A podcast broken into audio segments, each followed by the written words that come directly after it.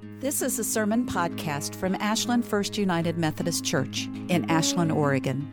Visit us online at ashlandmethodist.org for more sermons like this, church information, and how to get involved. Ashland Methodist, a community of open hearts, open minds, and open doors.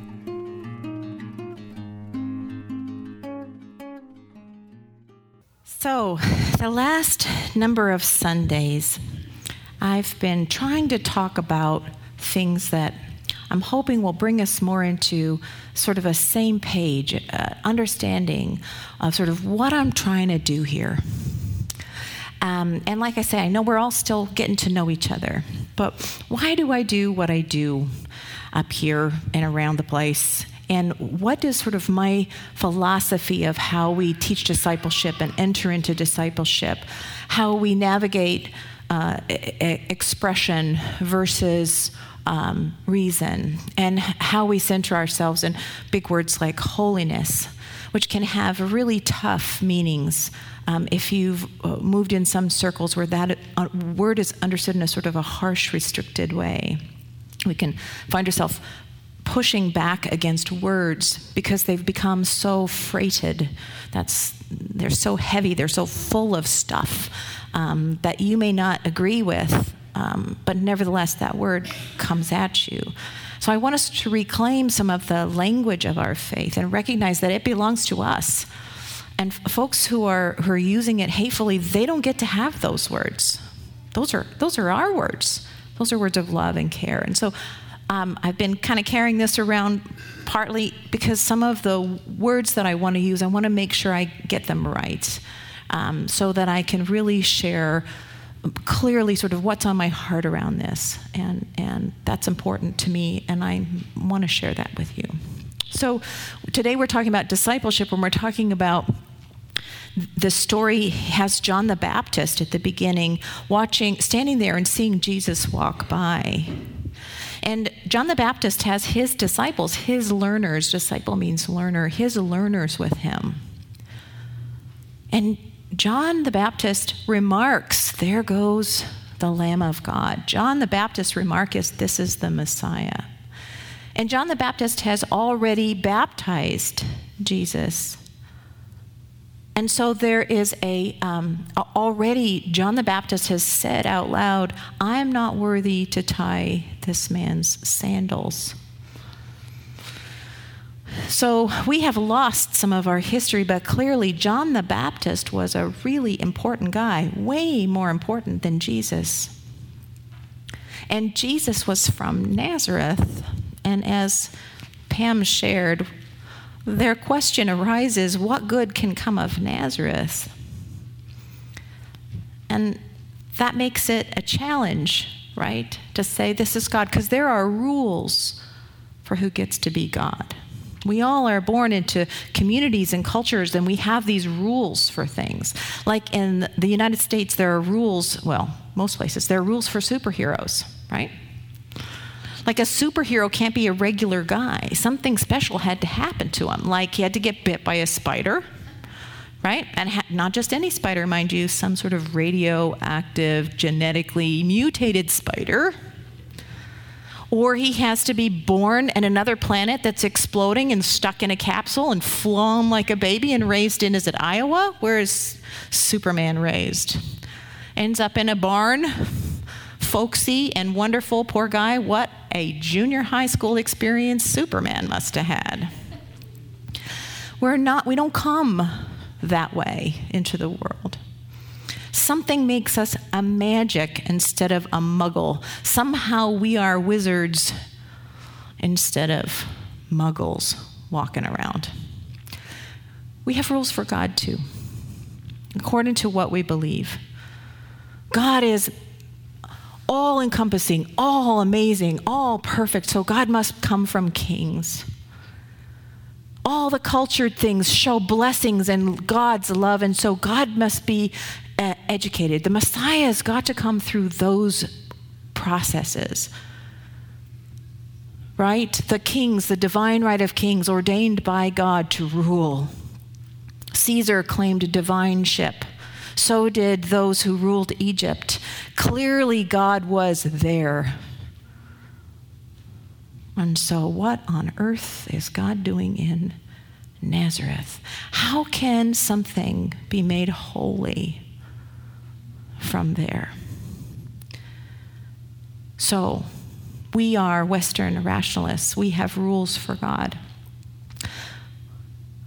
God has to be rational.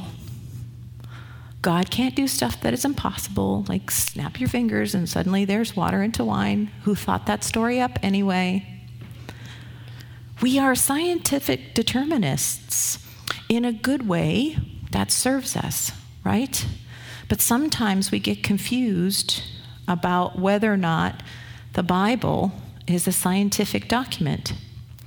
And when we sort of wake up to all the stories in there, sometimes we lose our faith. We think, oh my gosh, they've been tricking us all the time. You can't turn water into wine. Whose story is that? Who made that up? In seminary, when they start teaching you about the fathers of the church, it's extraordinarily disappointing these are not noble gentlemen. They think they are. They have fine robes, but they literally have fist fights around arguments as to what kind of being that Jesus of Nazareth is. So, when we, as people, as disciples, we are supposed to encounter that question. And it can help, it can turn us away because we think, well, it, it's just made up. And yet, if you engage with it, if you're willing to be vulnerable to it, and consider that for 2,000 years, and before that, thousands more, people have been coming to the story of the water and the wine, and they've been wrestling with it. Where is the divinity in this? What is God trying to reach me with? How has this whole community of people who themselves in their lives were touched by God, how does this story express their faith? What are they trying to tell us? It is so easy to stand above the scripture and make judgments about whether it's any good or not, about whether it conforms to our rules about what God should be we do this too much.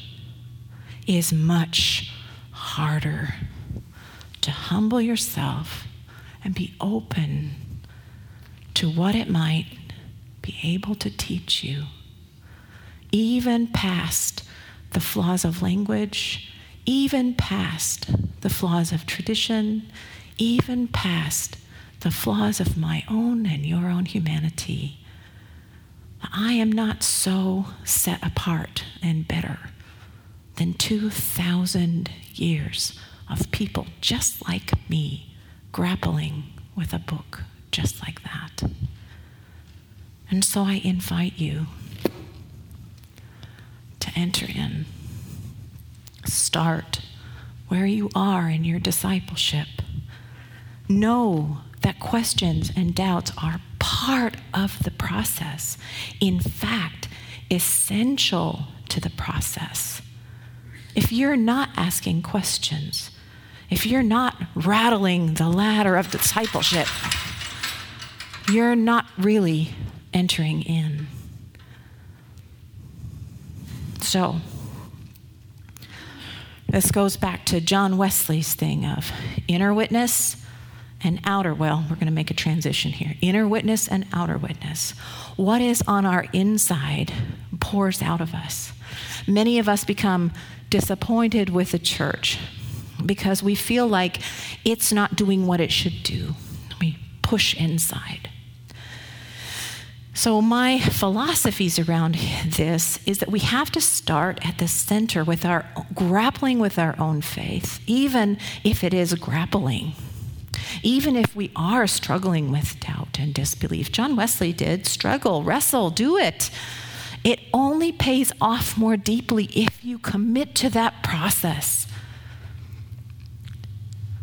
But at the center, That's where God is. That's where our faith is. That's where we risk it all to enter into the communion of God. And it pours out of us like outward witness.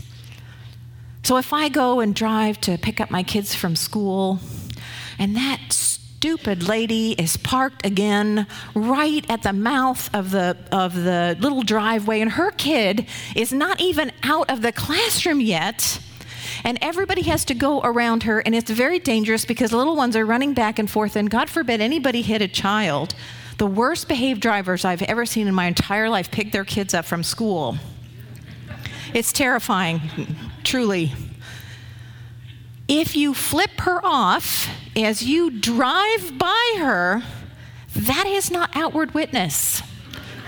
Just gonna put that out there. As annoying as she is, are we expressing our love of God?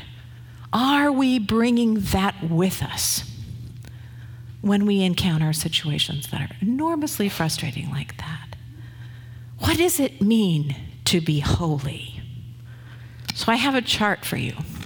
First slide. Some of you may have seen this. I adore this slide. So you can see that these are kids, I'm guessing, in confirmation, and they're learning about church history.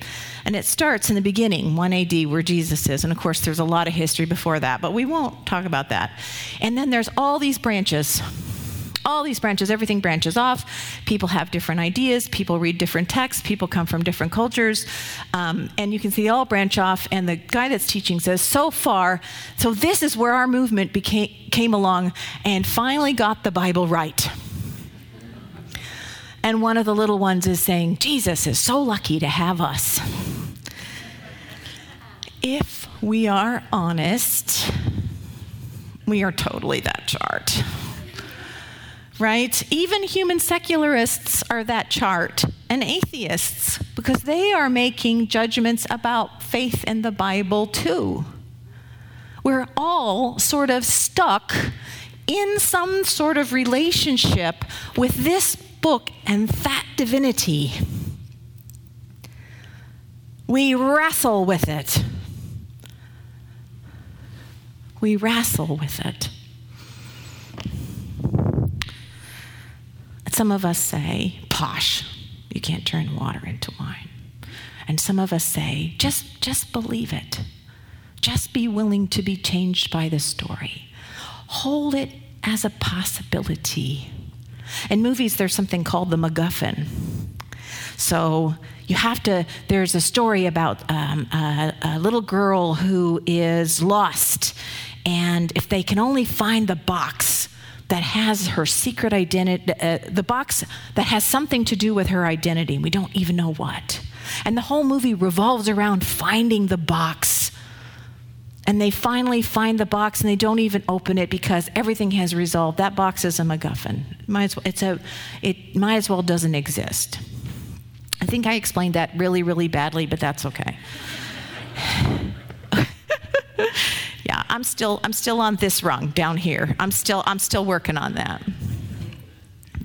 But Leviticus says to Moses, "Be holy." Be holy. Don't get caught up in the thing that doesn't really have anything to do with the story. Be holy. What does it mean to be holy? Moses says that, Peter repeats it, and the line might be translated as the divine said to Moses, Say to the whole community of the Israelites, this is a collective whole, y'all must be holy, because I, the eternal one, y'all's God, am holy. This is a plural second person. We don't have this in our language.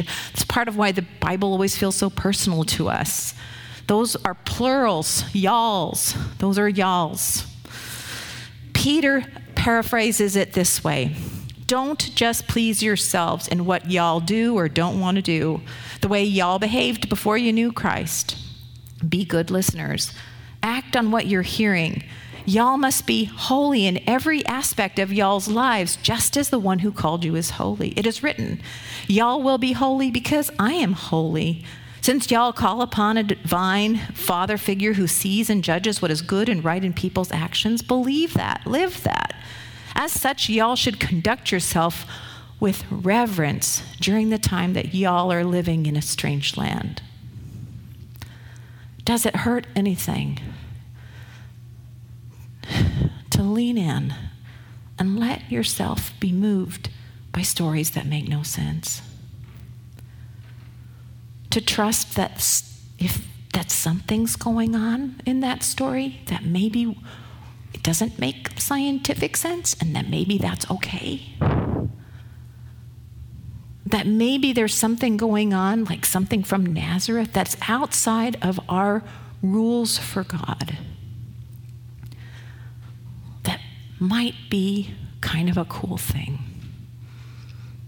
So, what we do on the inside flows outwards. This is for social justice too, for anything we do. If you're on the outside screaming, what is your inner witness? If your call for justice doesn't come from the inner witness out, we're, we're going to lose our way. That's something we get to claim. We get to claim Christian faith when we step forward and say racism isn't okay. We get to hold that center and do it. And that's why I push holiness. That's why I push discipleship. Because I believe that to be strong in what we are called to do, we must come from the center to do it, not flail around on the outside. So let's do the next slide. So this is a fountain. And look how there's that one in the center, that big, strong center sh- shooting up and out, and the, the fountain is cascading outward from the center. Look at that. Next slide.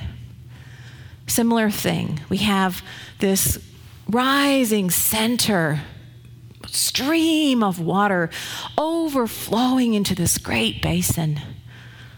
And it's pouring down all around. Next slide. This is the model. This is the ancient model of those fountains where the um, ancients would find a stream, an underground stream, and they'd put clay around it and put in pipes, and it would flow outward and it would quench the thirst of the whole village, all the animals. Uh, irrigation could be set up from this. This is where that outward flow comes from deeply beautiful, sacred water that sustains all of life. Next slide. It comes from our world, where we are told in creation that there is a source that flows out, out from that source flowing down and out through our communities, across our valleys, across the earth, nourishing crops, I mean, without this, none of us are here. None of us could have been created. We're born in water. When we are born, we flow outwards. Of course, not all man made fountains are designed to flow outward, some flow inwards, and the spouts are on the outside, spewing water into the middle. Show me the next slide. This looks altogether different. The middle is stunted and pounded down. It's kind of a mess in there. When we try to impose what is not holy into the church based on our own pain, our anger, our frustration, what we think the church should be, we stunt that center. Next slide. Becomes like a nub of competition and the outside gets bigger and bigger, trying to make that inside be what it's supposed to be or not pop up at all. Sit down, be quiet. We don't want to hear you. but also this this you can see it, right? It's visually it's really helpful to see. Works righteousness in its really sort of tragic form, ironically working against the very thing it claims to want to do. Next slide. Let's sort of clear the soul a little and look at the waterfall because reminding us this is our source. Next slide. This is the outpouring that welcomes the stranger, heals the sick, quenches the thirst of those who are parched, and lets the little children come. Next slide. Drenching them in the love of God. Something that I love about our church is that we try to live this, and we do pretty darn good job. I'm going to give us rung two because we can't get too full of ourselves. That's really dangerous. Next slide. Imagine a church that looks like this, where we are outpouring from the center God's love. Because at the center of us is this inner witness of the beauty and goodness and power of God. And that's what flows out. And to do that, we have to commit to being disciples. We have to commit to being holy, just like God is holy. And to remember that everything we touch is holy. There's a rabbi that says there are no unholy objects, just objects that are not yet holy how we handle things, how we come to things. We can bring holiness into the world by paying attention to our inner connection to that great source and being willing to pour that out.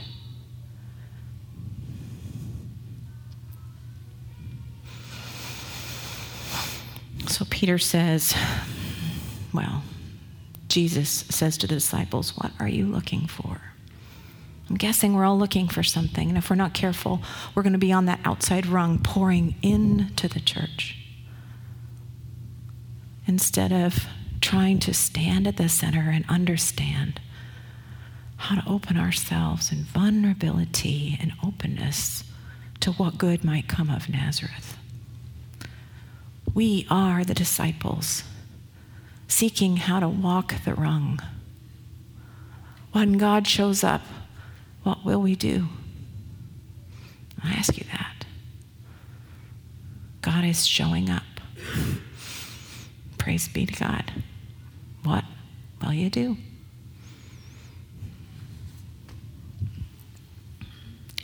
Let us spend just a minute in reflection.